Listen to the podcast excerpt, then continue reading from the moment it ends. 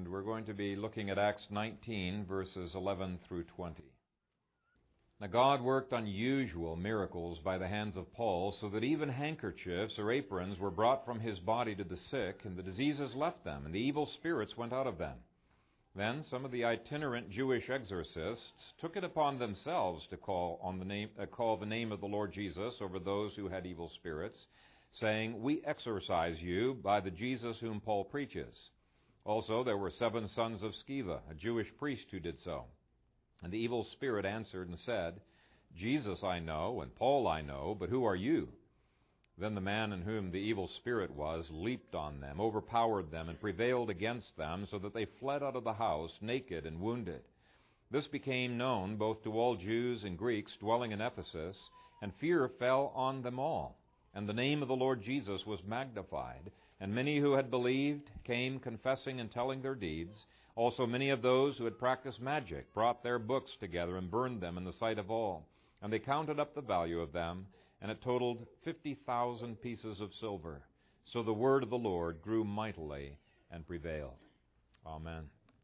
Father, we pray that your blessing would be upon the preaching of your word and upon each one that is here uh, to the hearing of it. We pray that you would enable us to honor and glorify you and our responses to it. And Father, may we be strengthened with all might by your Spirit in the inner man, uh, that we might not only know the hope and the power and the love and the provisions that we have in Christ Jesus, but Father, we would have the faith to exercise them to the advancement of your kingdom. We pray this in the strong name of Jesus Christ, our only Savior. Amen. May be seated from my perspective, one of the most memorable phrases in the whole book of Acts is uh, the one in verse 15, where it says, And the evil spirit answered and said, Jesus I know, and Paul I know, but who are you? A demon was in effect saying, Who do you think you are? You have no authority, no power that we don't give to you. Uh, but the question I want to ask is, why did the demon know Paul? And I think there's at least three reasons why this demon would have known about Paul. The first is that the scripture indicates that God marks and sets apart believers when they put their faith in the Lord Jesus Christ. And there's a number of scriptures. I'll just give you a little sampling here. Uh, Ezekiel 9, verse 4 says, Put a mark on the foreheads of the men who sigh and cry over all the abominations that are done within it. So there is an angel that is marking the um, the people who have, uh, the holy people there who have put their faith in, in the coming Messiah, it's an invisible mark to men, but it's quite visible to angels and demons. And Revelation tells us a little bit more about this mark. In Revelation 7, verse 3, one angel said to his troops, Do not harm the earth, the sea, or the trees, till we have sealed the servants of our God on their foreheads. And again, it was something nobody else could tell that these people were marked in this way, but angels and demons had eyes to be able to see what this mark was, and they were not allowed to destroy that city until these elect uh, had been so marked. Revelation 9, verse 4, speaks of the bondage and the affliction that people have who do not have this mark of the Lord in their foreheads.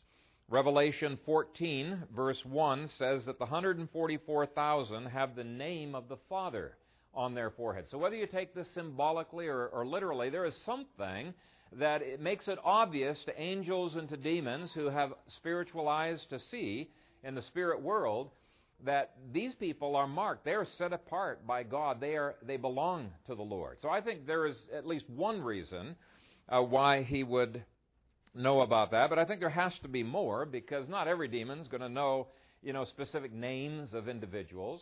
I think the second uh, reason is that uh, Satan's kingdom has been taking hit after hit as Paul has been uh, casting out demons. Uh, from various people. It'd be very hard for some of these demons to not be talking with each other about what is going on. And uh, it's clear Christianity has been invading Satan's territory, and Paul's one of the chief culprits uh, for doing this. The third reason they knew Paul was that Paul was making a difference in culture. And Satan hates it when we make a difference in culture. You know, when we see opposition and persecution and people who are fighting back against us, it's not really a sign that we're losing. Revelation chapter 12, read that sometime. Very, very encouraging. It indicates that when Satan sees that his time is short, he is infuriated. He does everything he can to fight back. And so it's actually a sign that he is losing. So the demons knew Paul. My question this morning is Do demons know your name? If they do not, it may be because you are lacking one of these three things. It may be that you have never put your faith savingly in the Lord Jesus Christ. Maybe you're a fake believer like these Jewish exorcists were. And if that is the case, you have no power against Satan or against uh, his uh, demonic hosts. Demons can mess around with you all that they want. Second, if you have never cast out demons or never resisted demons actively in some other way, their influence in your family, their influence in your household, uh, then it may be that uh, Satan really doesn't consider you to be very dangerous. Now, I know some of you uh, have engaged in exactly this. I've taught you how to pray over your home, how to cleanse it of demons, how to resist satanic attack in your lives, and you are noteworthy persons uh, in, in Satan's eyes. Third, if you are a sleeping Christian, demons might be able to just safely ignore you. If you've not done anything to advance the cause of Christ, they may or they may not uh, be uh, taking notice of your name. And so the title of today's sermon is Do Demons Know Your Name? If they do, the likelihood is you've been doing some exploits for God. You're walking rightly with your Lord. Now, Paul certainly had nothing to fear from demons. Uh, verse 11 says, Now God worked unusual miracles by the hands of Paul. I want you to notice the first reason why Paul did not need to fear the demons. It does not indicate here it's because Paul is such a powerful, cool guy. Uh, it does not say Paul cast out demons, Paul did the other. It says, Now God God worked unusual miracles, and he did it through Paul. Now, that's a subtle, but it's a very profound difference. It is God who is the focus. Paul is merely the instrument. If it was up to Paul himself, he would be just a weak and a very vulnerable vessel. He would not have been a match uh, for any uh, demons that were out there. But because uh, God had marked Paul, had set him apart, was indwelling Paul, these demons were scared. Uh, Paul and himself was no match, but Paul and God together were a winning majority. And this is true of us. Even if we're not able to engage in the unusual miracles that Paul uh, was engaged in here, this is true. When we are weak in our own selves, but we see that God is all in all, then there are great things that we can uh, uh, that we uh, are going to be able to accomplish. So the first thing I want to point out is our focus needs to be on God, not on miracle men. In fact, really, there are no such thing as miracle men. There, there's a miracle God, okay? And our focus needs to be on God, not on man. But that phrase, unusual miracles, does beg for some explanation. There are some people who say that miracles, by their very nature, are unusual. That's all he's talking about. And that um, these miracles were signs of an apostle and that they passed away with the first century. Now, these uh, people actually are halfway right. They do have a point in what they are saying, uh, but are not completely right. There are two places uh, in the book of Acts where there are these kinds of unusual miracles. It's Acts chapter 5 when the other apostles were being vindicated or authenticated by God as being apostles through these signs of an apostle, through these unusual miracles uh, that they were able to do. And then there's Acts chapter 19 uh, here uh, where Paul was authenticated as an apostle. In Acts 5, the apostles seemed to be able to do miracles on demand, just anywhere and everywhere. And the miracles were extremely unusual. Let me just remind you of what happened in Acts chapter 5. Uh, people would line the streets with uh, sick people and demon possessed. And as Peter is walking by, you know, people say, Oh, quick, Peter's going down this one. They'll stick people out on the sidewalk, and if so much as his shadow touched that person, he was healed. Uh, there were unusual things that were going on, and everybody was healed that his shadow touched. Uh, there were uh, unusual provisions, unusual judgments. That was the chapter where Ananias and Sapphira, standing in front of him, they're struck dead at Peter's word. And so these were unusual signs and miracles even for Peter, and uh, definitely uh, for the church, and it authenticated uh, their authority as apostles. I believe that's what's going on uh, here. Paul was being authenticated in his office as apostle. Now, why would he need to be in this special way now? He's been an apostle for a number of years, and I believe there, are, there were probably some other times where he had to be authenticated, but from the scripture, this is where we have the information. During the three years that he was here, there were false teachers going around who were doing everything that they could to demote Paul and say, he's not really an apostle. You don't really need to listen to Paul. And certainly you don't need to listen to his writings that they are not scripture. And so in Paul's epistles, what he does is he is defending his apostleship. He says, Yes, it is true. I am an apostle born out of due time. Uh, I am an apostle who is the last of the apostles. But it is not true what these people are saying when they claim, hey, Paul never walked with Christ. He can't be an apostle. He wasn't trained for three years. And so Paul in Galatians says, oh no, I was directly appointed by the Lord Jesus Christ as an apostle. Yes, they were trained for three years, but I was trained for three years in Arabia, and I was trained by direct revelation throughout those three years by the Lord Jesus. He says, I am in no way less than the most eminent of the apostles. And so he's defending his apostleship. Now, 1st and 2nd Corinthians were letters that were written during the three years he was here in Ephesus. And these false teachers are not only in Ephesus, they're in Corinth as well. So here's what Paul tells them. He not only throughout those two epistles is defending his apostleship in various ways, but one of the ways is he's saying, Look, I have had all of the signs and wonders and miracles that authenticated the apostles in Acts chapter 5. Let me read that for you. 2 Corinthians 12, verses 11 and 12. I've become a fool in boasting. You have compelled me. For I ought to have been commended by you, for in nothing was I behind the most eminent apostles, though I am nothing. Truly, the signs of an apostle were accomplished among you with all perseverance and signs and wonders and mighty deeds. And so the unusual miracles were putting Paul on a par with all of the other uh, 12. So that's what's going on in part. It was unusual um, for the church, it was unusual for the apostles, it was unusual for Paul himself. Earlier, he was not able to do these kinds of miracles. Certainly later in his life, there's many evidences he was not able to do these kinds of miracles. Once his authentication had been established, there was no longer any purpose for them, and you see the miraculous dropping off uh, significantly for him. Let me give you some examples. 1 Timothy 5 Verse 23, Paul tells Timothy, No longer drink only water, but use a little wine for your stomach's sake and your frequent infirmities. Your frequent diseases is what infirmities means. Now, if miracles were always on demand for Paul, like they were earlier in Acts 19, and they were for the apostles in Acts chapter 5, the question comes this is his best friend that he's hung around all the time. How come Paul didn't just heal Timothy of his frequent infirmities. And for that matter, why didn't he heal himself of his own uh, eye diseases that he had?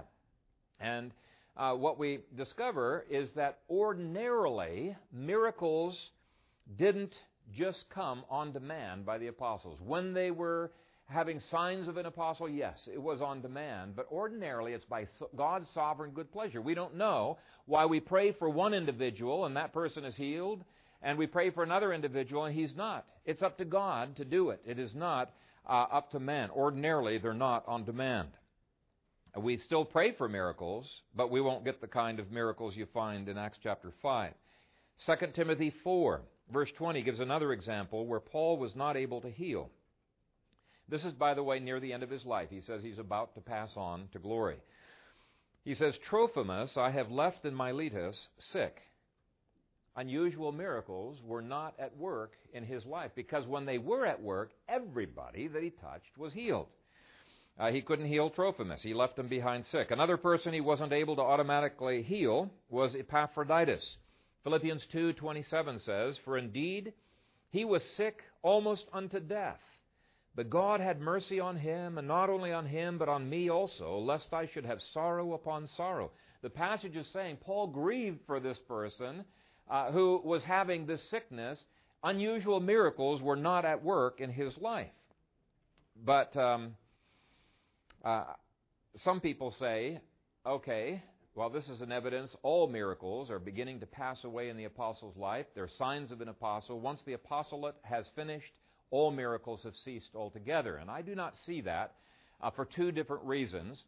And the, the first reason is that if these unusual miracles are indeed what 2 Corinthians 12:12 calls the signs of an apostle, and I happen to believe that they are, so if the two are identified, all that proves is that unusual miracles have passed away and signs of an apostle have passed away, but it does not mean that what Mark 16, verse 17 speaks of as signs of a believer have passed away, and he talks about those signs as being all kinds of different miracles and indicates in context that they're going to continue until the Great Commission is finished. Um, secondly, the very word unusual miracles implies that he's contrasting these miracles that Paul is right now engaging in from usual miracles, ordinary miracles that ordinary Christians and ordinary believers uh, were a, uh, able to uh, engage in. The literal rendering of unusual miracles is never happening miracles. Never happening miracles. What made the miracles in Acts 19 never happening miracles? Miracles that nobody's ever seen before and I'm going to quickly go through and show you. There's three hints in verse 12. There's a lot more hints in Acts chapter 5, but let me give you the three here. Um, Acts chapter 12, so that even handkerchiefs or aprons were brought from his body to the sick, and the diseases left them, and the evil spirits went out of them. First, Paul could heal these people whether they were close enough for him to touch with his hands, verse 11, or whether they were far distant from Paul, verse 12. Now, this is an unusual thing. Paul was able to cast out demons without even being close to those people who were demon possessed. That is very unusual, very remarkable. I've never seen anybody else uh, who has been able to do that. He did not have to be present. Second, what is even more remarkable, he doesn't even have to know that a person has a disease or that a person has particular demons that were infesting him for it to happen. All that had to happen is for a cloth that had been touched by Paul to touch the demon possessed person, that demon left him. Now, the closest thing you're going to find to this in the Gospels with Jesus is when that woman who was hemorrhaging touched the hem of his garment and she was healed. But this is even more remarkable. Jesus was present with his garment there. Here, the garment, he, Paul didn't even know where it's going to go. He just touched it, and that garment, whoever it touches, that person was healed or had the demons cast out of it. Very, very unusual. Third remarkable or unusual thing about this is that everyone appears to be healed. They're touched by the cloth, they are healed. Now, in Acts 5, it's similar. It says of Peter when he was being authenticated, so they brought the sick out into the streets, laid them on beds and couches, that at least the shadow of Peter passing might fall on some of them. Also, a multitude gathered from the surrounding cities to Jerusalem, bringing sick people and those who were tormented by unclean spirits, and they were all healed. That's very unusual. Paul was not able to do it earlier, he was not able to do it later on in his life. And I think those three characteristics make it unusual on anybody's definition. So I have no problem whatsoever with people who say signs of an apostle have ceased. Why? Because the apostolate has ceased. These unusual miracles have ceased. I have no problem with that. But I do have a problem when people make a logical fallacy and they go from that and they say all miracles have ceased. That's not what the text says. Ephesians 2 and other things I think would limit it to the apostolate. You can trace, though, the last 2,000 years of history, and you will not find a single individual who has been able to walk into every hospital that he goes through in the city, and every person in that hospital is gone. The hospitals are put out of business. You, you, just won't find it. I guarantee you, you will not find that kind of unusual thing. But that is exactly what was happening with the apostles and with Peter. Something very unusual. Now, why did he even have to do this? It's very similar to Moses. People, Moses was going to be bringing scripture, foundational scriptures, and there was a lot of people questioning. You know, does Moses really have the right to do this? To be commanding us around and telling us what God says he ought to do. This is not normally people don't like to receive that kind of information. And over and over, God had to authenticate Moses so that people would, without any question, say, yes, he is a direct representative of God.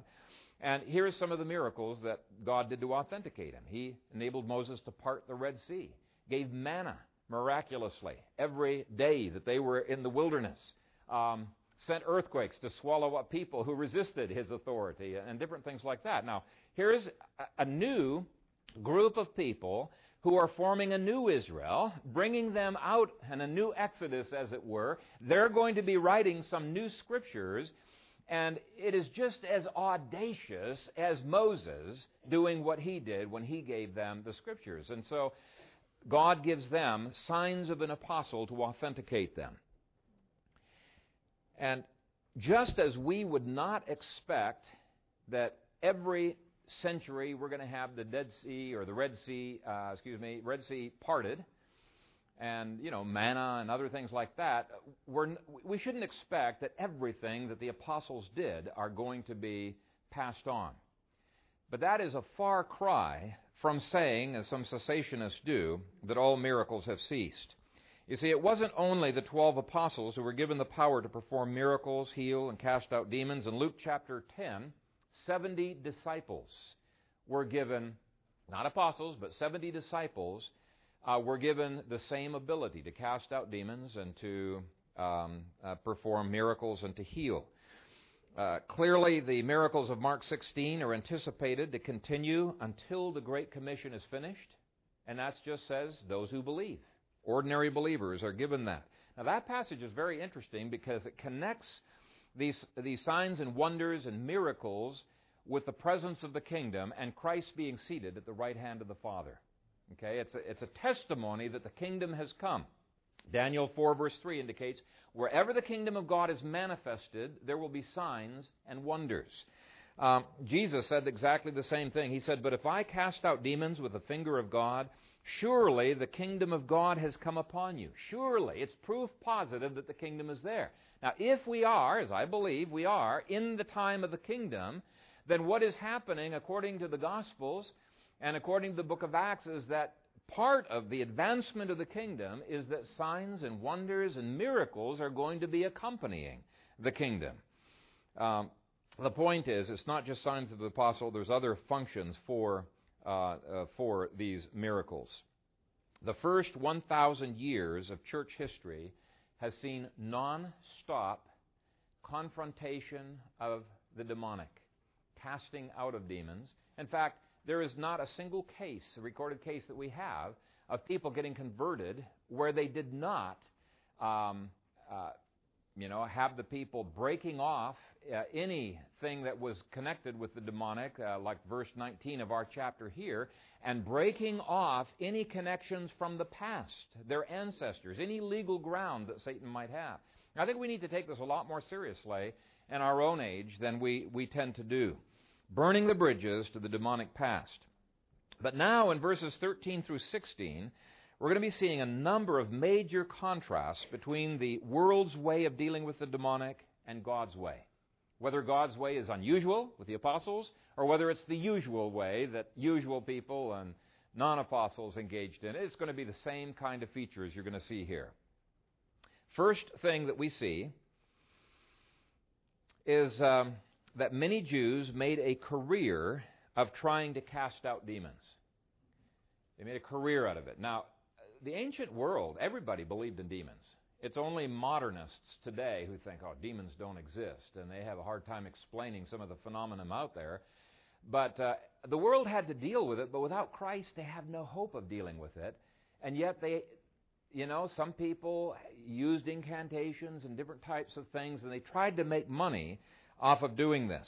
Verse 13 Then some of the itinerant Jewish exorcists so the first point of contrast is that they made a career out of deliverance. You don't find that in the Bible. You find believers casting out demons, yes, but that was only a part of their ministry. And there are many people who have gotten themselves in trouble by making it a full time ministry to be dealing with the demonic. And they found themselves many times demonized themselves because they're going into something that is beyond their calling. It has ruined several good men and women. Second, Uh, we know from ancient literature that these exorcists made their living doing so. They charged money to say the incantations and say the names of God and the names of the patriarchs and other Hebrew mumbo jumbo that they, they gave. They made a lot of money off of this. Whereas Jesus and the apostles never charged a dime to cast a demon out of a person. Okay? That's a big contrast. For them, it was a ministry, not a career. Third, these Jewish exorcists had to wander from place to place. The term itinerant, some translations have just wandering. Why would they have to wander from place to place? Well, uh, some people say it was very similar to what went on in the early 1800s when you had these snake oil salesmen and uh, people who would give this toothpaste that really worked to enamel off your teeth. Um, but um, they had to keep traveling because otherwise people would find out what uh, fakes they were and they would not be able to keep making uh, the money that they were making. So it may have been something along those lines. I think some of the traveling revival and healing ministries are frauds that could not survive if they had to stay local. Fourth, the literature of these exorcists shows that they were into magic, not grace. There is a world of difference between the two. God's grace frees those who submit to His lordship. It's very God dependent. But magic is an attempt for man to control and to manipulate the spirit world. It is a man centered approach to the demonic. Now, the trouble here is that these people don't know Jesus personally. They spoke of him as the Jesus whom Paul preaches. They're using Christ's name kind of like a magic uh, formula, not as a relationship, and it's dangerous stuff. You cannot control the demonic with magic. Uh, in fact, uh, those who engage in magic are actually manipulated by Satan. He uses them to their own, to his own purposes. Now, those who engage in magic, they may be successful sometimes. We've seen demonic healings. We've seen all kinds of stuff that goes on. So long as demons are able to continue to maintain control, they don't mind taking away symptoms uh, and uh, enabling the person for a, a temporary time to have some kind of relief. But grace is God Himself delivering. It is not man controlling. So the fourth contrast is the contrast of magic versus grace. Fifth, verse 13 says that they took it upon themselves to do this exorcism. This is not by divine guidance, by divine leading. God did not call them to do this. There are very few people who are called to a deliverance ministry, and they better be called if they're going to engage in it. I have uh, acquaintances uh, who had been destroyed in their ministries after a brief period of going into deliverance ministry, and they found themselves harassed by demons. Uh, they were taking this ministry upon themselves. God had not called them. Well, if God doesn't call you, He's not going to give you the power to carry through on the calling. Now, some people might say, okay, well, I need to back off from this completely, but let me clarify a little bit here. If you are harassed by the demonic or your family is harassed by the demonic, you are automatically called by God to protect your family. You have jurisdiction over your family. What I'm talking about here is people who are picking fights that are not their own. They're going out and, oh, there's some demonic over there. Let's go over there and confront that. And they go into temples of, uh, of India and other places trying to cast out the demons, and they find them, whoa, this is, this is more than I realized I was taking on. Uh, so that's what I'm talking about. In Acts chapter 16, remember we saw that Paul waited for many, many days before he confronted the python demon. He was waiting for God to call him to this specifically. And in this um, town, he does not confront uh, the demon Diana or Artemis, uh, depending on if you're Greek or Roman. He does not confront her. It was John, the Apostle John, who in a few years was going to directly confront uh, this demon right in the temple. So there needs to be a calling. We cannot take this upon ourselves, or we're going to lack the power to be able to fight the demonic. A sixth contrast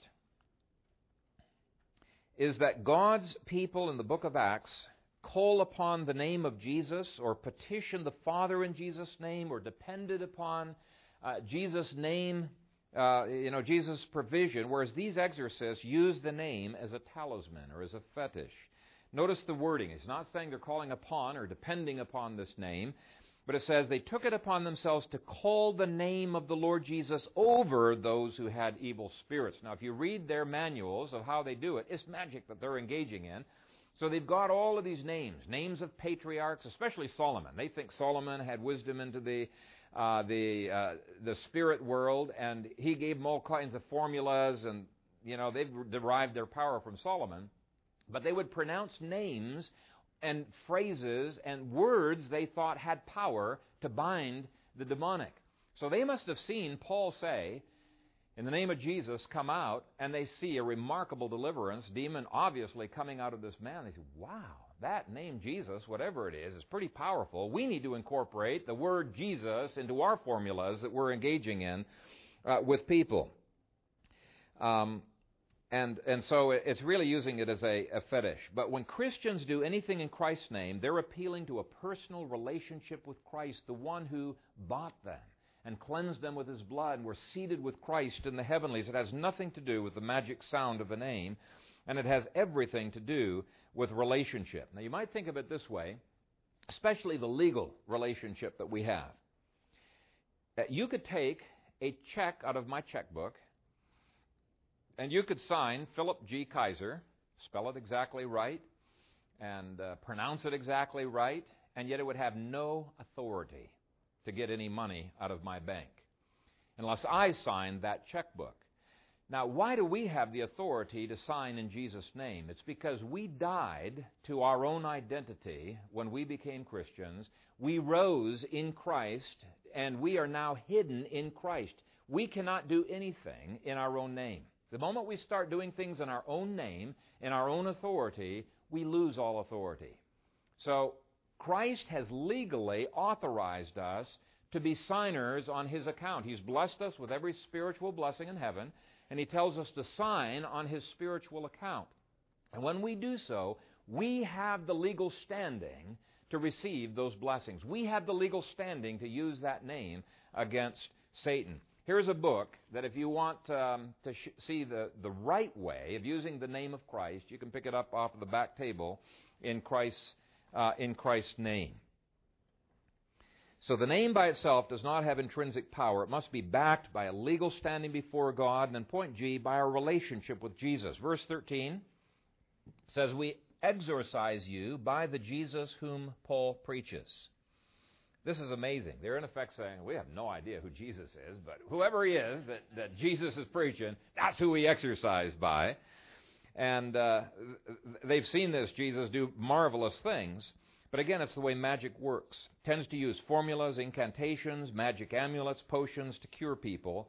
But what Daniel says is those who know their God shall do exploits. You got to know him. So there's legal standing, there's relationship. Verse 14 addresses an eighth contrast. Also, there were seven sons of Sceva, a Jewish chief priest, who did so. Now, these sons of Sceva, they're used to using their dad's office to, to get all kinds of things. He's a very influential man. So, our dad's using his office for, uh, for influence. We're going to use this position for influence as well. Now, let me, let me tell you something. Whatever authority you may have on earth does not automatically translate into authority in heaven. When I first came to Omaha, I was ordained, set apart as a pastor. I had authority on earth. But I was not using my authority that I had as one who was seated with Christ in the heavenlies. In fact, initially, I didn't even recognize that I was being attacked by demons. I was, uh, especially when I would go to prayer, it was almost like my, my mind would blank out. I would have the toughest time even formulating words in my mind. And I struggled fruitlessly in my own flesh. And it was not until the Lord opened my understanding to realize this is demonic oppression that is going on that I began to have immediate relief. In fact, it was through reading Mark Bubeck's um, prayers, very scripture based prayers, warfare prayers that I began having the faith to pray as one who was seated with Christ in the heavenlies. It made all the difference in the world. In fact, this was the point at which I was beginning to see I was relying too much on human wisdom, position, perseverance, and strength. Until you learn how to lay claim to your resources in heaven, you're not going to have the power that you need. Verse 15 implies that Paul used such authority. A demon certainly knew him, but when the demon says in verse 15, Jesus I know, Paul I know, but who are you? He's in effect saying, Who do you think you are? You have no authority. Apart from a personal union and communion with Jesus, you're going to get nowhere. You can't plead the authority of your parents. You can't plead the authority of your pastor. You've got to have authority based on union with Christ. Tenth, verse 16 shows the utter powerlessness of those who are not empowered by the Holy Spirit. Then the man in whom the evil spirit was, was leaped on them and overpowered them and prevailed against them so that they fled out of that house naked and wounded. If you've never put your personal faith in the Lord Jesus Christ, you're going to be just as powerless when you are confronted uh, with demons without protection. And so I would urge you put your faith in Christ. Cast your sins upon Him because He was your substitute and say, Lord, I trust you that you have died for my sins, and I receive your righteousness, and I put that on for myself. But trust Him as your own protector.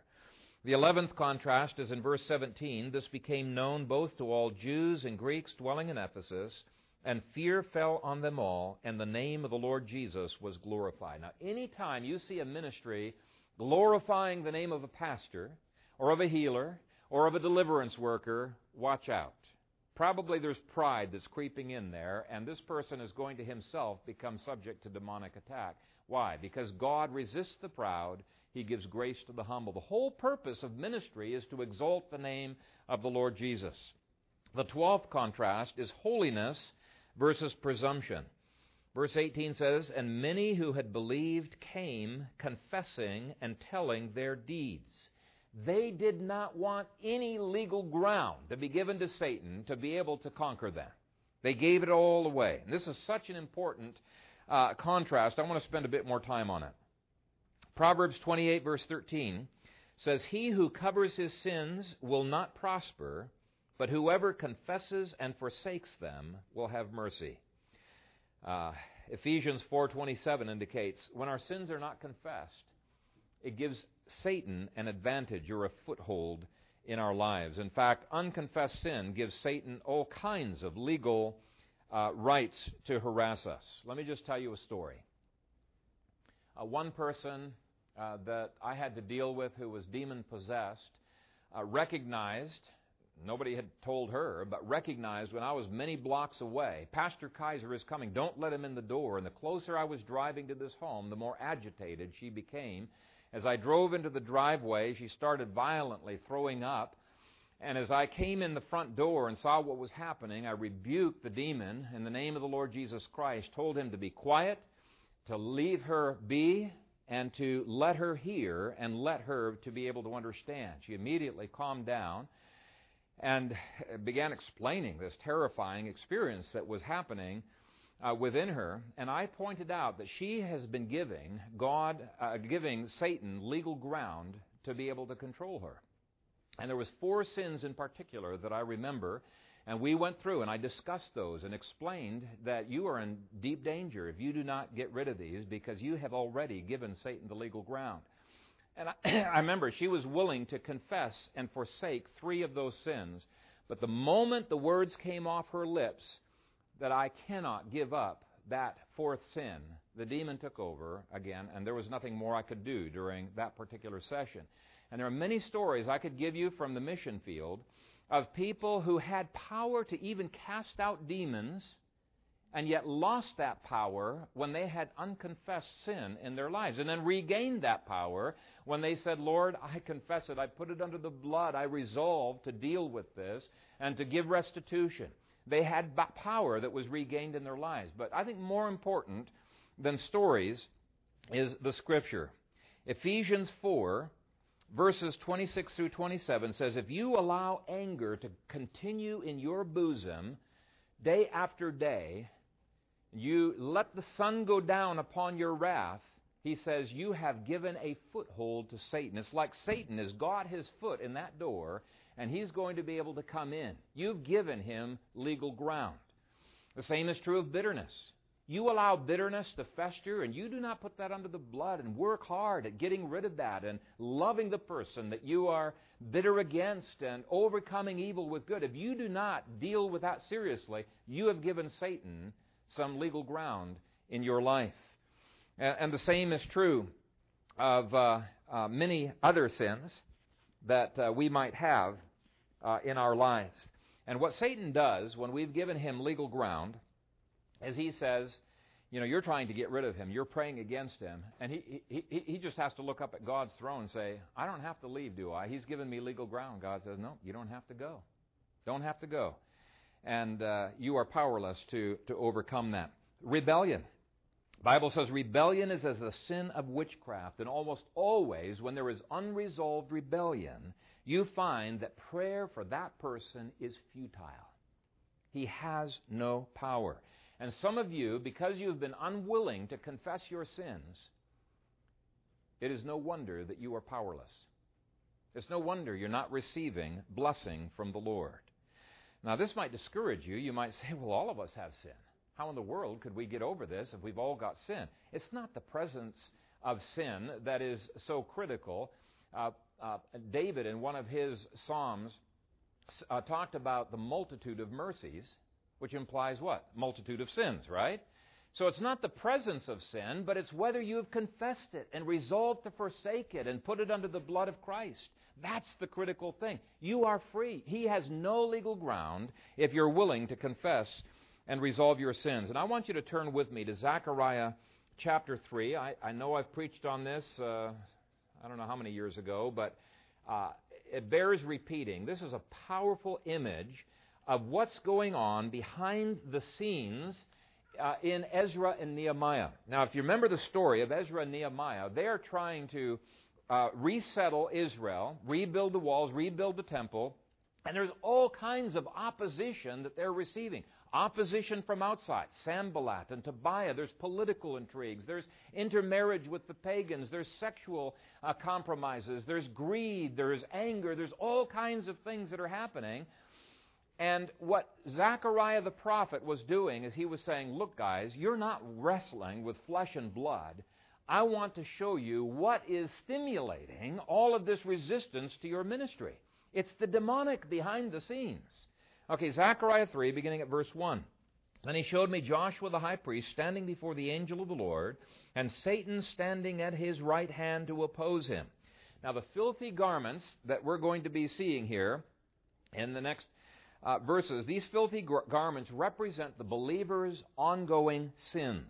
And Satan is using those sins in the believer's life as legal ground to resist him, to resist the ministry.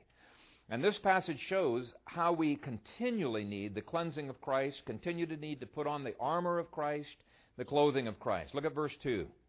The Lord said to Satan, The Lord rebuke you, Satan. The Lord who has chosen Jerusalem rebuke you. Is this not a brand plucked from the fire? Now, the implication is that previously Joshua had been worthy of hellfire, but God had rescued him by his grace and from his pollution. Verse 3. Now Joshua was clothed with filthy garments and was standing before the angel. Then he answered and spoke to those who stood before him, saying, Take away the filthy garments from him. And to him he said, See, I have removed your iniquity from you, and I will clothe you with rich robes.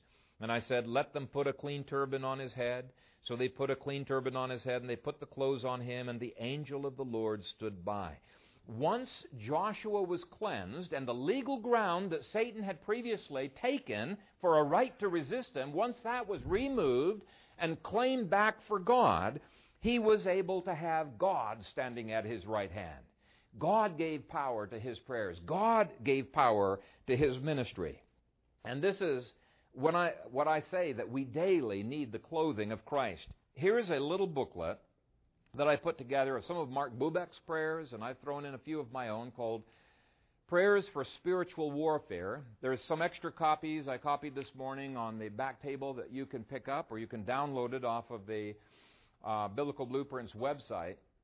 But in there, I show you not only prayers for the filling of the Spirit daily, but prayers to lay claim. How do you pray every piece of armor? How do you pray doctrinal prayers that will be powerful in Satan's life? If you start praying those systematically, you're going to notice an incredible difference in your life. Scripture based uh, prayers. Pick up a copy, start praying them out loud. Now we've got two more contrasts. Verse 19 says, Also many of those who had practiced magic brought their books together and burned them in the sight of all. What they are doing is getting rid of everything from their old life that might cause them to fall. Anything. And this is such an important principle. I've been debating whether or not to uh, get, de- de- devote an entire sermon to it uh, next week. No, Brad's preaching next week, I think, the week after that. And, and I may still do that. Very, very important uh, passage. But just as God had the Israelites, when they were going into the land of Canaan, burn everything that could possibly be a stumbling block, Paul does the same with the Ephesians. And I think we need to do the same. Get rid of the Ouija board.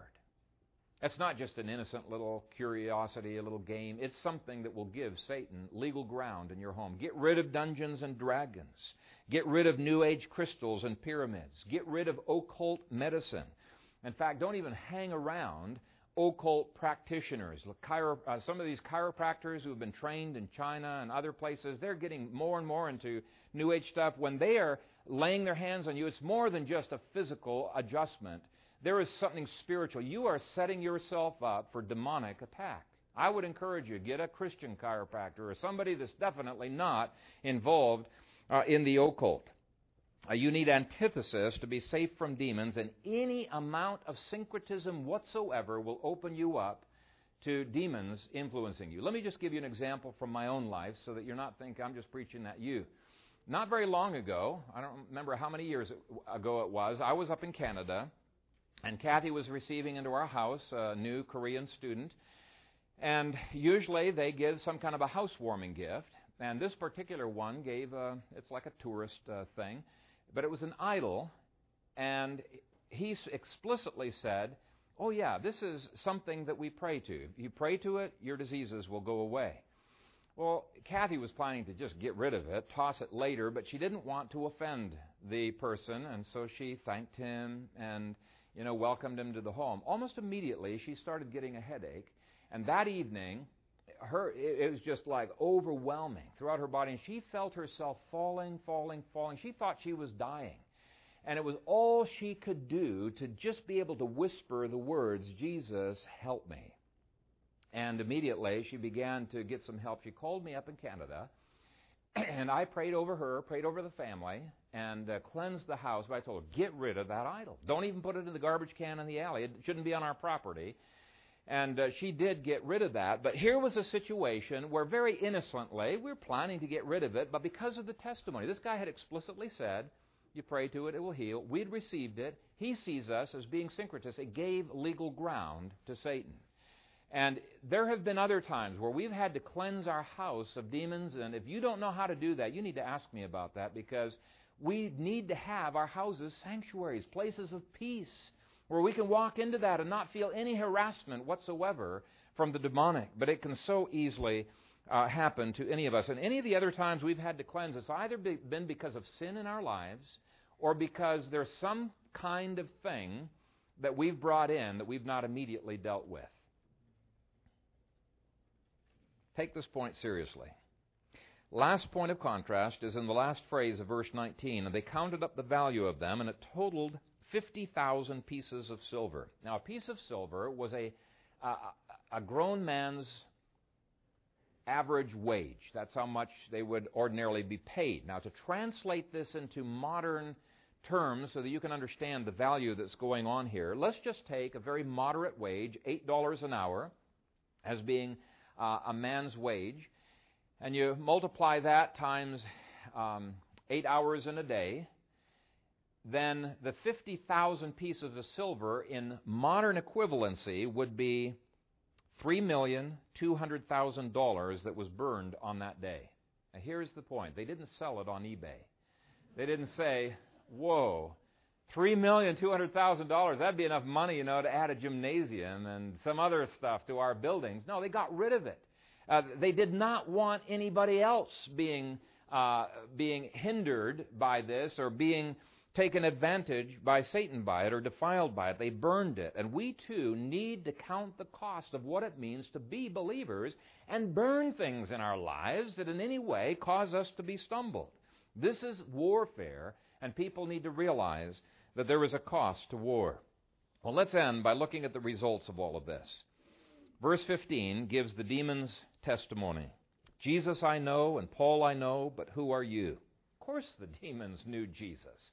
They trembled in his presence. They knew all about his virgin birth, his perfect life, his death. They knew about his resurrection, his exaltation to the right hand of the Father. Why? Because he had triumphed over principalities and powers. They had been confronted with the Lord Jesus Christ firsthand. The words, Jesus I know, he uses the word gnosko, which is knowledge of experience. This, this demon's been in contact. He's been confronted by Jesus himself. Now, it may have been in various ways, but it wouldn't surprise me if the darkness on the cross was in part all of the demons of the world ganging up on Jesus during those three hours, and he could see we are no match for the Lord Jesus. Now, the word for Paul, I know, is different. It is epistemi, which simply means I possess information about Paul.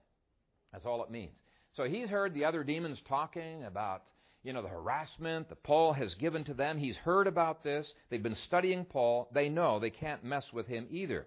But this rage and this frustration at their shrinking kingdom, and it was shrinking fast in Ephesus, if you look at the history there, was meant that when these exorcists came, they vented their rage and their fury, or he, the demon, maybe it was just singular, vented it upon the exorcists who ordinarily would be allies with them you know, they weren't too worried about these exorcists. They were really on the same team.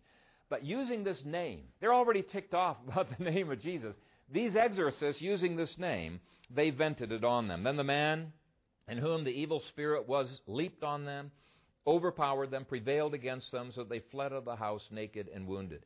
To flee from a house naked and wounded, you've got to be terrified by those demons. And let me tell you something demons can be terrifying. Very, very terrifying.